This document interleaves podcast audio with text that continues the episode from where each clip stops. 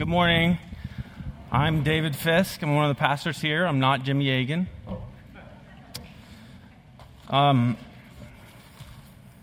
Yeah, glad that you're here to worship. First thing I want to say is I need a haircut. I know it. You now know it. I just want to name that. It's out there, okay? I'm aware. We're continuing our preaching series through the book of Revelation. And do you remember what my one takeaway is for you? If I can make you learn one thing, the one thing is that it's revelation, not shuns. It's not. Sorry, someone tried to argue with me this week about it. Take it up with God. It's His word. When I've taught on Revelation, I've said the book of Revelation is like John's Instagram account. It's showing pictures or little short clips of who Jesus is and what God is showing through visions, trying to hammer home biblical truths. And they're visions given not to confuse us, or make us, like try to figure out some coded message. They're given to us to encourage us. And like chapter 1, verse 3 says, to bless you. And so we want to understand these visions to see what God is saying to us and to help us make much of Jesus. So as Emily comes to read, I want you to think about while you either read or listen. Think about this, a story that this passage is pointing back to, and there's a story that it's pointing forward to, okay? It does all that in 8 verses, so listen for that. This morning's scripture reading comes from Revelation chapter 15, verses 1 through 8. Then I saw another sign in heaven, great and amazing, 7 angels with 7 plagues, which are the last, for with them the wrath of God is finished. And I saw what appeared to be a sea of glass mingled with fire, and also those who had conquered the beast and its image and the number of its name, standing beside the sea of glass with harps of God in their hands.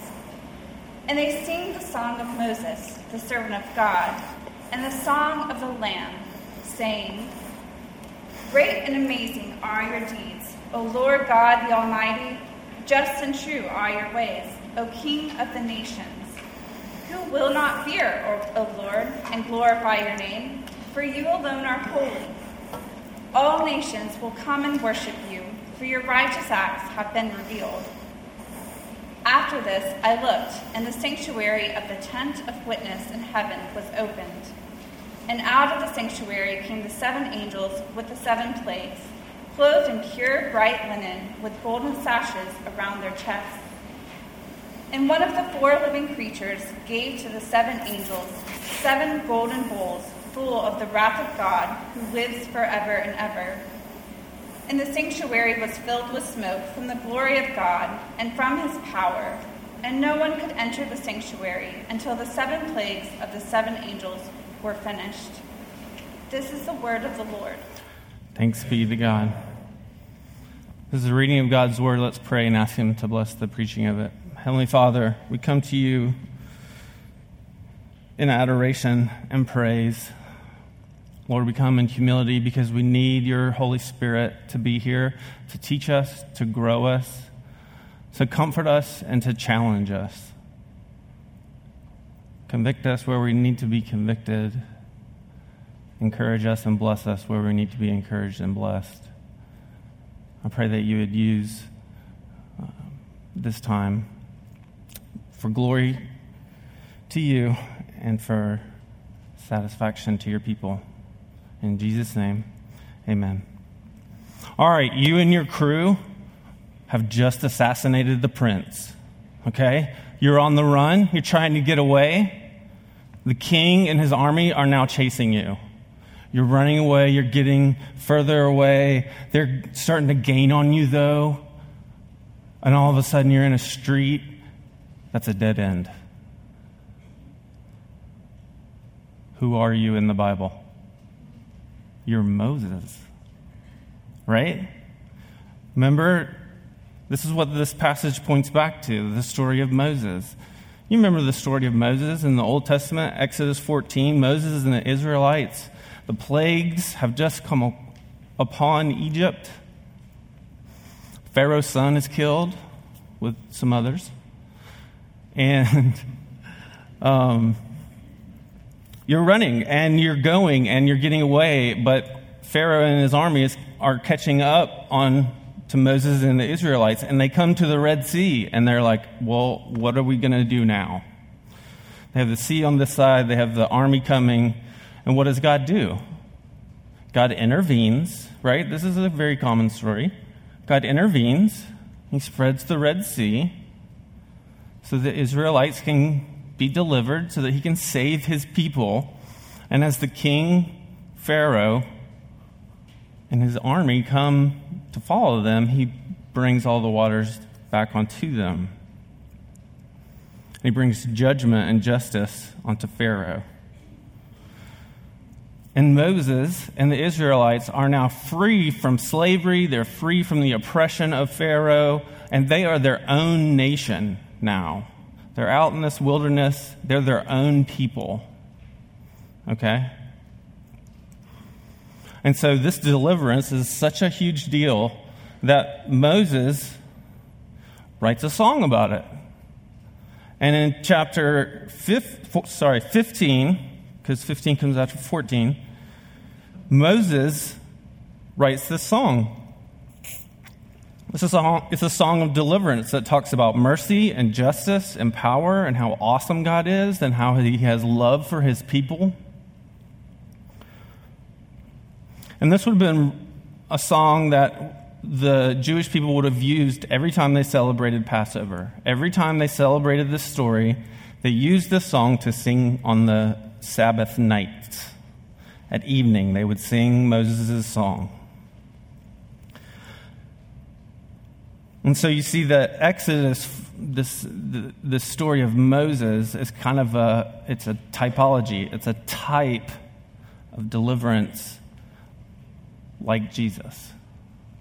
It's a type of saving, of God intervening in his amazing acts and in his love and in his true justice, saving them.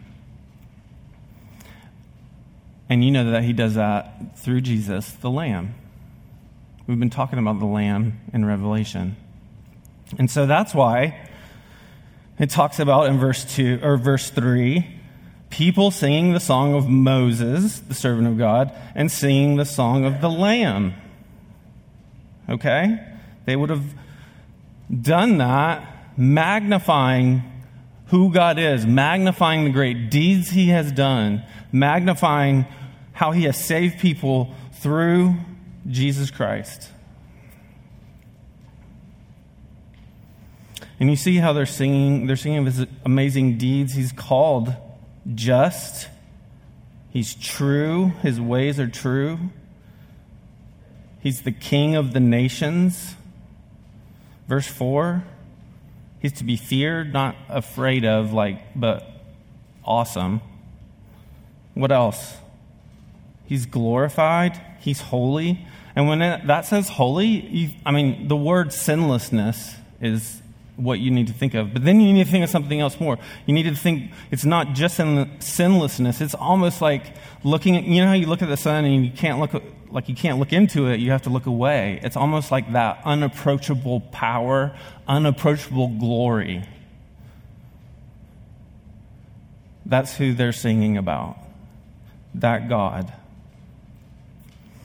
And all the nations come to worship him, you see in verse 4, which confirms and validates verse 3 when he says he's king of all the nations. Right?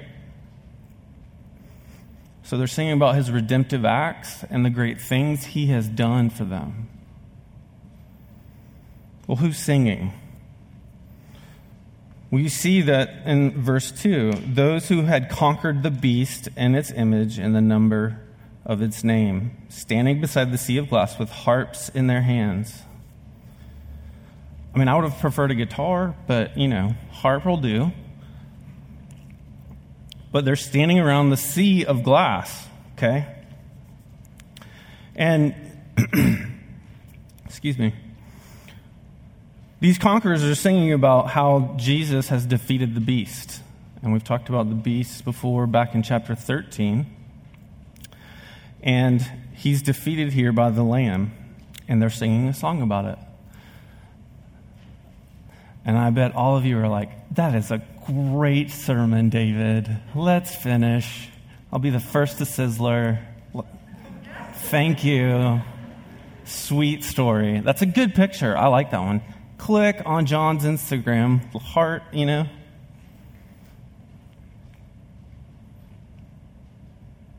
Yes, true, but it's not complete.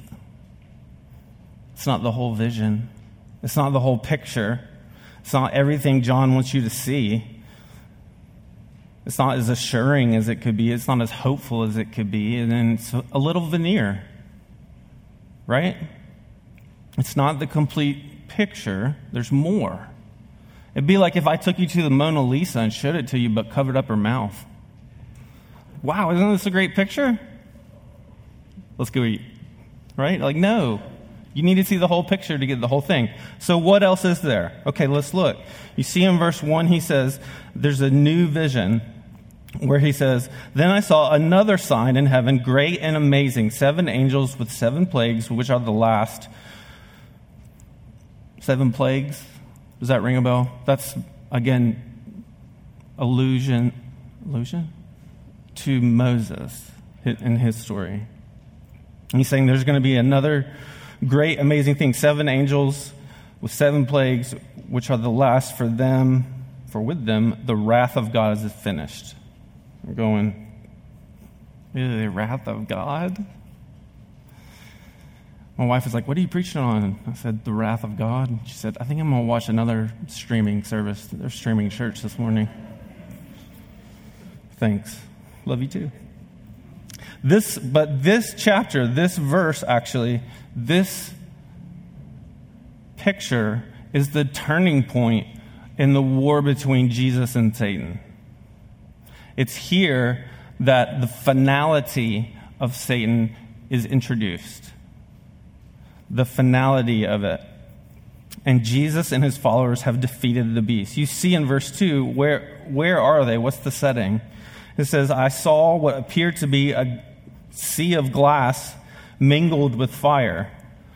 Now, I don't know if you know this, but in the Old Testament, when the sea was talked about, remember they don't have technology like we do, but the sea was something that was scary. It was something that was chaotic. It was something that no one could control. It was something that they were afraid of. And at times it's even put as evil. Okay? So the sea is something that is chaotic and evil. In Revelation, we've even seen how sea and fire have already stood for evil and judgment. We've already seen that in the book. And the sea is the place where the Lamb judged the beast back in chapter 13. And he judged him because the beast was persecuting Christians, killing them, and chasing them down and ending their lives. And so in this vision, the beast has been judged and he's defeated, and the saints are gathering around the sea to watch. But they're singing this song. They're singing this song to the Lamb. And through his death and resurrection, through Jesus' death and resurrection, Jesus has already beaten the beast. He already has victory over it. He has just not punished him yet. Right? They're all singing, and the beast has to wait for God's final punishment. When I was growing up in elementary school, I had 2 brothers. I still have them. But I had 2 brothers that were younger than me. And in elementary school, we got spankings for doing wrong things. It was the 80s. Everybody was doing it. It's okay. Calm. But I kind of got older, you know, like 4th grade, 5th grade. And it was like, Mom, spankings don't hurt anymore. So, like, she would give you a spanking, and you're like, meh, whatever, you know. But then she caught on to us. See, I wasn't as smart as my littlest brother who faked cry. He would fake cry and get out of it and then laugh at us when we would be in trouble. But my mom would say, wait till your dad gets home. And I was like, oh, no, dadgummit. Like, oh, that's going to hurt. Right? Like, that's going to be a real punishment. That's what's going on here. The saints are participating in this victory, in this celebration, because the beast has already been defeated. They already have victory. They're just waiting for the punishment. They're waiting in excitement. I would wait for my dad with not excitement. Right? But the saints are participating in this victory. They're participating in the celebration. Why? Because of their faith. Because they endured the persecution of the beast. They were saved by their faith. They're included because of their faith. Well, let's look at verse 1 again, because verse 1 is where God's wrath is introduced and how it's going to be the finish of it. Verse 1 talks about the seven angels, like we said, and the seven plagues. And this is pointing forward to another story of God and his wrath and what's going to happen with these seven plagues. I don't have to preach on that chapter next week, but that's what it's going to be. Spoiler, sorry. It's pointing forward to that story. Okay? So here it's introduced, but then John sees in the sanctuary in verse 5, look at verse 5, it says, and the sanctuary of the tent of witness in heaven was opened.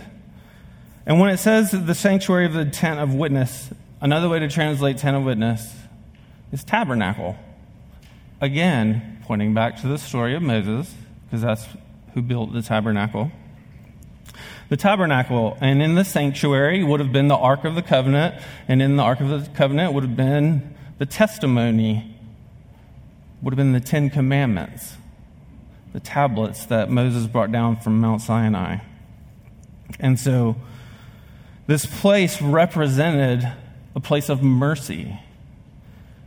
It was a place where God wanted to be with his people. He wanted to tabernacle with his people. He wanted to dwell with them. He wanted to live with them. And it was a place where you could bring your sacrifice. And your sacrifice would atone for your sin. Your sacrifice would reconcile you to God. But what John sees here and the things that come after verse 5, this place no longer represents mercy. It represents judgment. You see in verse 6 how in the sanctuary, seven angels come out, and with them, seven plagues. And the angels were clothed in pure, bright linen with golden sashes around their chests. This is clothing that the priests in the tabernacle would have worn during all the ceremonies when you would have sacrificed your animal. And so these angels come out from the tabernacle sanctuary, and you need to think of it as like this is a commissioning from God. They would have come from God, and they would have been commissioned to go out and execute final judgment. The angels get these bowls, and bowls were used in the tabernacle. They'll get talked about next week, so I won't spoil that too, but the bowls are there. And so these angels have all this priestly imagery. And you go, well, what are the bowls? Well, it's God's wrath. God's wrath, and it's going to be poured out on his enemies. And what else do you see? The sanctuary was filled with smoke. Remember, God used to show himself to the Israelite people as smoke back in Moses' day. So again, tying those things together, that the presence, the same smoke, the same presence of God is here. And it fills the sanctuary. And the presence is so amazing and powerful and righteous that not even the angels can be in the room with it. You see that? You see in verse 8, no one could enter the sanctuary until the 7 plagues of the 7 angels were finished. The smoke is in there, and it's going to happen. What's going to happen is the next story, the next vision that Jimmy will talk about next week. Let me just back up and say, okay, if these are visions given to encourage us, which is what you said at the beginning, David, if they're to encourage us, how does this encourage us? Well, you need to think about who the book of Revelation is written to, okay? It's original audience were people who were being persecuted, people who were being executed for their faith, people who were suffering, people whose homes were being burned down. That's a tough situation to be in, right? These horrible circumstances, and it's almost like they're asking, like, do I really want to stay loyal to Jesus? Is it worth it? And John's showing this picture, and we don't really have the same situation, right? Like, we hear it and go, oh man, that's hard. They were suffering? That's like when I went to Banana Republic and couldn't find the color shirt I wanted. Oh, Jesus, you know. It's not suffering. That's not what they were going through. Right? They were being persecuted and killed. But for us, you need to think about the times where you've been abused, where you've been betrayed, where you've been hurt, where you've been assaulted, where you've been manipulated by someone, where you've been abandoned, where you've been violated. And if you think that you don't want judgment and justice, I think you are fooling yourself. If that would not encourage you that justice and judgment is coming, again, you are fooling yourself. I mean, think about what's going on in the world, right? In Central Africa, grown men are kidnapping children and training them to fight wars for them, right? To take machine guns and go kill people. You have ISIS coming into Egypt and killing people, right? You have teenage boys and girls who are being trafficked. If you don't think that they deserve justice, I'm confused by what you think. You want someone to make it right. You want someone to judge them. You want them to be held accountable.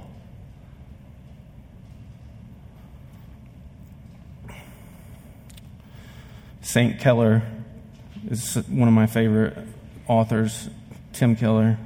He says, a God who doesn't make all things right, who doesn't settle accounts, is not a God worth worshiping. If he doesn't bring justice, if he doesn't make all things right, he's not worth worshiping. And you and I are made in the image of God. We're made in the image of a just God. They sang it in the song. It's in verse 3. We're made in that image. And deep down, I think you and I want judgment. We want justice. We want someone to make things right when we have been hurt by others. And I know in a group this big, there are lots of different levels of hurt.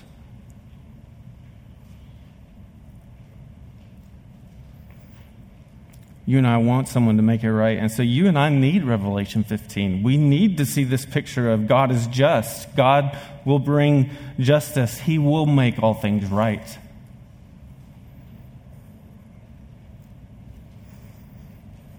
Another thing that Tim Keller writes in the book, The Reason for God, highly recommend. He says, what's different about Christianity is that there is judgment, but there's also mercy. Think about the story of the Bible, the story of God. He's a God of love, but he's also a God of judgment, because God hates sin. God hates sin. He is angry at sin. He's angry at evil. He is angry at injustice. He's angry at the things that have been done to you, because you're his creation.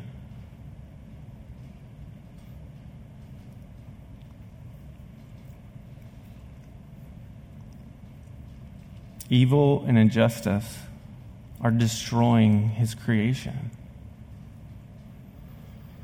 And in Jesus, we see God's story where God must punish evil, but he willingly offers mercy by putting his son on the cross. He puts himself into human form and goes and sacrifices himself and endures the wrath of God for you. He offers mercy and forgiveness and love for you. And the story of the Bible, the message of Christianity is that he is a God of love, but he's also a God that one day, someday, will make all things right. And everything that's been taken from you will be filled back up and more. And more. So how does this apply to us then? Okay, what kind of application do we see here? Well, I think you need to ask the same question. Is following Jesus worth it? Is it worth it? I would say yes, because God is a God of love. Through Jesus, he has paid the price of God's wrath and fulfilled it for you. Jesus puts himself into that position and takes God's wrath for you, for me, and makes you a child of God, gives you his status, where you get to be the beloved son or daughter of the Creator. Another way it applies is saying, yes, it's worth following Jesus because God is a God of judgment. And you might say, that's weird. But again, you and I want judgment because it's going to make everything right. Everything that has hurt us, that has been taken from us, will be given back. It will be healed and more. And more. Third thing I'll say is, what area of your life or my life are you not willing to give up to follow Jesus? You might say, yeah, I'm a follower of Jesus, but you have an area of your life that you're like, but don't touch that. Not in that area. You better leave my money alone. You better leave my sex life alone. You better leave my control freakness alone. Right? I'm not giving those up. That's too hard. I love how last week Jimmy said that some of us come to the book of Revelation with tears. And I just resonated with that, and I was like, we're here right now. Okay. Like, yeah, you come with tears because you hear about hard things, and you think of your friends, and you think of your loved ones, and you think of, like, the heaviness of Revelation. But I would challenge you, like, that's an opportunity for you to share the gospel with them. To go talk to them about God's love, to go talk to them about how he is just and true and merciful and full of grace. And you might say, well, I don't know how to do that. I would love to sit down with you and let you take me out to lunch, and I will talk about it with you.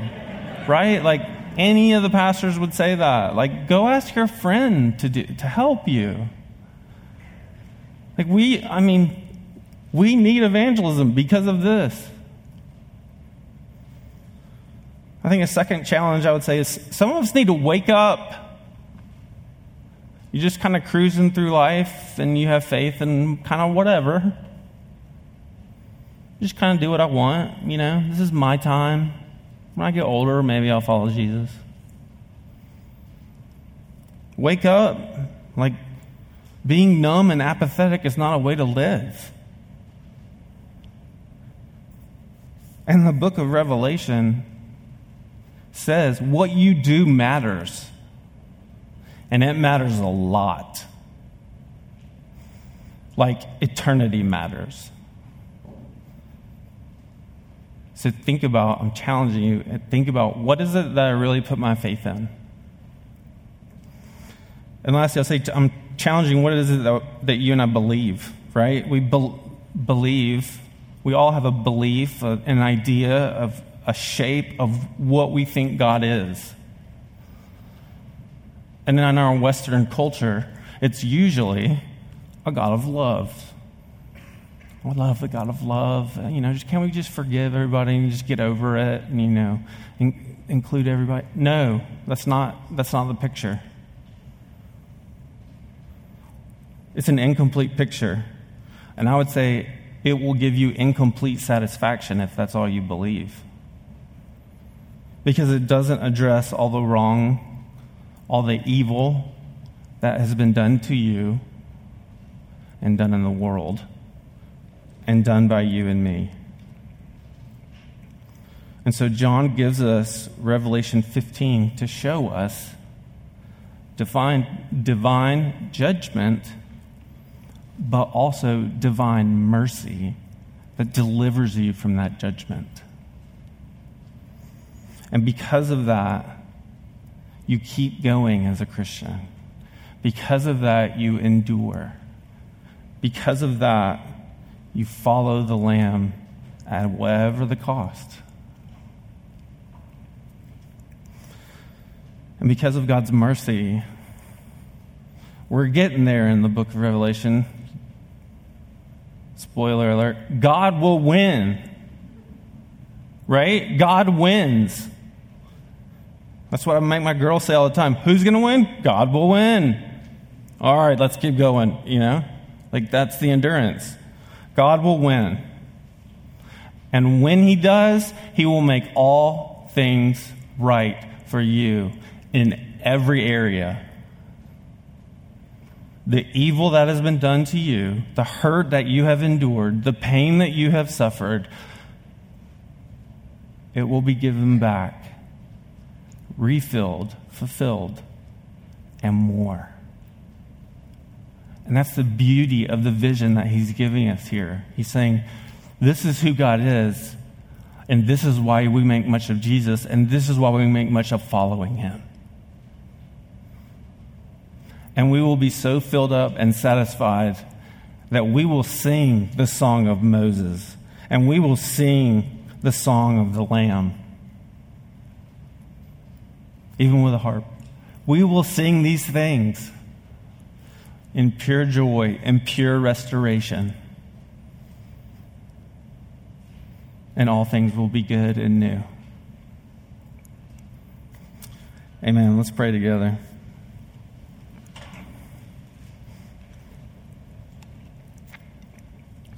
Heavenly Father, it is easy for us to fall into being numb, to fragment our lives and say, you don't really get to rule in this part. It's easy for us to do that. It's easy for us to forget about it. Would you make us more intentional in thinking about it? And Lord, the ones who we love who don't know you, Lord, give us chances to talk to them about Jesus. Give us the courage to talk to them about Jesus. Thank you that you are a God of love and a God of justice, that you are King of all the nations. We pray it in Jesus' name. Amen.